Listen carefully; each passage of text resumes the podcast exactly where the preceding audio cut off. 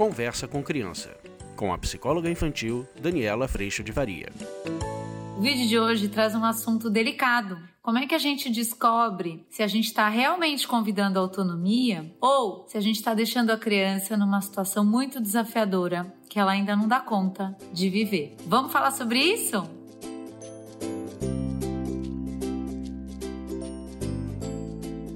Oi, turma, tudo bem? Se você tá no Instagram, vem pro YouTube também se inscrever. E se por acaso você tá no YouTube, vem até o Insta, tem muita coisa acontecendo por lá. Eu vou adorar ter a tua presença lá também. Este é um tema delicadíssimo, né? Porque a gente tá falando, e no próximo vídeo sobre autonomia, a gente vai tentar achar esse meio do caminho. Mas nesse vídeo eu vou contar para vocês que muitas vezes, a gente falou no vídeo anterior sobre a superproteção, o quanto às vezes a gente tá protegendo a gente nesse processo. Mas o quanto muitas vezes a gente, por considerar demais as nossas necessidades, a gente pode cair no perigo de achar que a gente está gerando autonomia. Mas quando a criança fica num lugar de ter que cuidar de si mesma, às vezes num assunto muito grande, pode ser sim que a gente esteja, ao invés de gerar autonomia, que a gente esteja deixando ela só no momento, talvez desafiador ou talvez em alguma situação que ela ainda não tenha recursos para lidar.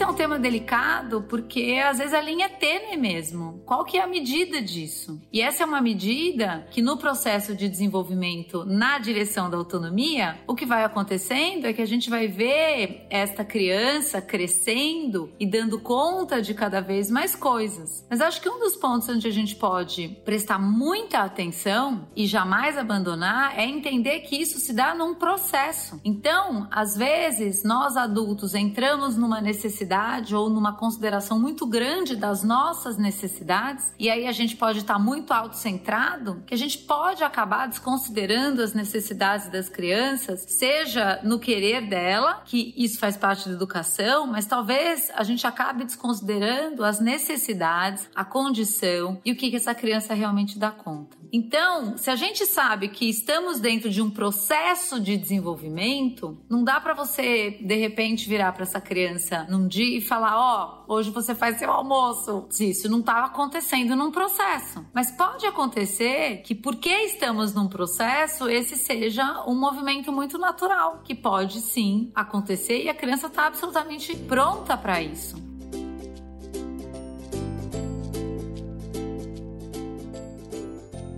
Que é a medida? A medida, se a gente for parar para pensar, é estarmos num processo de desenvolvimento de autonomia. Então, se eu nunca fiz um sanduíche para mim, como é que eu vou fazer um almoço? Percebe o processo? Começa do pequenininho, gerando autonomia, arrumar a própria cama, é, dobrar a própria roupa, lavar a própria fruta, lavar o próprio prato. Conforme a gente vai gerando autonomia, por isso que a superproteção é muito perigosa, porque a gente não deixa esse pequenininho acontecer. E muitas vezes chega uma hora que a gente toma a decisão de que pronto, a partir de hoje você tem que fazer. Mas se a gente não viveu o pequenininho, esse processo de um dia de cada vez, às vezes a gente pode estar colocando um peso enorme para essa criança segurar, independente do que seja, sem ela ter estrutura, sem ter treino nessa caminhada para chegar até esse momento. Eu vejo aqui, por exemplo, a gente mudou para cá, para os Estados Unidos, há cinco anos atrás. Ninguém sabia cozinhar, nem eu, nem as meninas, nem Rogério, ninguém sabia. E nós tomamos a decisão de aprendermos a cozinhar juntos. Então minha tia querida, que é uma baita de uma chefe, ia na minha casa uma vez por semana, lá em São Paulo. A gente cozinhava os quatro juntos com ela, para que a gente já colocasse essa sementinha do todo mundo saber um pouco, pra gente se ajudar e a gente ir desenvolvendo autonomia. Óbvio que uns gostam mais do que outros, né? Aqui em casa isso acontece, mas a gente foi caminhando num processo que hoje, por exemplo, as meninas conseguem se virar muito bem para fazer sua própria comida. Não vão fazer um arroz, um feijão, uma coisa muito elaborada, mas conseguem fazer um macarrão. A pequena faz até uma panqueca, uma delícia. Consegue fazer uma carne, um frango, conseguem fazer sanduíches. Então, este é um processo que começou há seis anos atrás e que vem caminhando num processo de autonomia.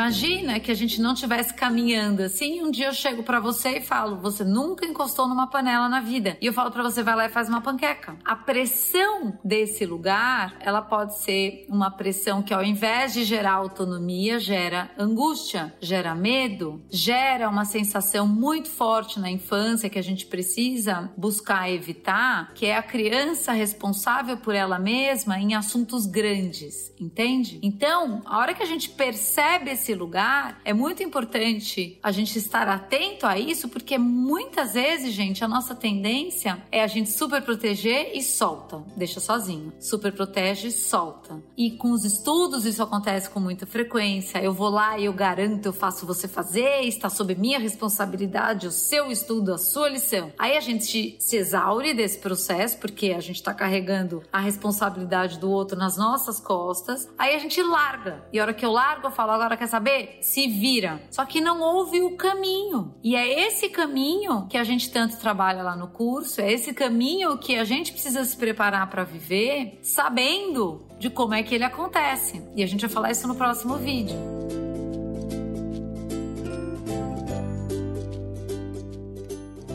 Mas hoje eu queria te convidar a perceber se você oscila entre esses dois pontos de absoluta responsabilidade e superproteção e se você se percebe às vezes falando, ah, quer saber se vira. E se você consegue refletir se nesse processo você entende que não está havendo desenvolvimento de autonomia. Está havendo essa sensação de não preciso fazer, alguém faz para mim, da superproteção. E muitas vezes nessa situação onde eu me vi sozinho numa situação que eu não fui treinado não houve um caminho para eu chegar até aqui para dar conta disso, eu paro, travo, não sigo em frente, fico badã, não sei o que fazer. E muitas vezes essa criança pode entrar, sim, num processo de ansiedade, de angústia, de medo, de fragilidade. Realmente se vê só num momento onde ela ainda não foi preparada para viver. Vocês entendem o que eu tô falando? É muito sutil, porque isso tá acontecendo dentro do nosso dia a dia. Então, acho que talvez o maior desafio para nós nesse caminho é a gente cuidar de não ir para as pontas pontas, para as polaridades, porque é muito natural que a gente vá. É muito natural que eu pegue para garantir que daí eu não sofro, não me acontece nada, eu tô com tudo garantido, vou garantir o futuro, só que isso não fecha, porque você vai ficar exausta, porque o outro não aprende, porque demora você se incomoda com o outro lá, largadão, esperando você fazer. E aí você reage a isso falando, pá, tô soltando. Te vira. E aí você vê que essa criança não criou a estrutura interna de organização, de autonomia, de respeito. Por que, que ela não criou? Porque isso não é uma coisa que você põe lá, isso é uma coisa que se desenvolve nesse processo de todo dia.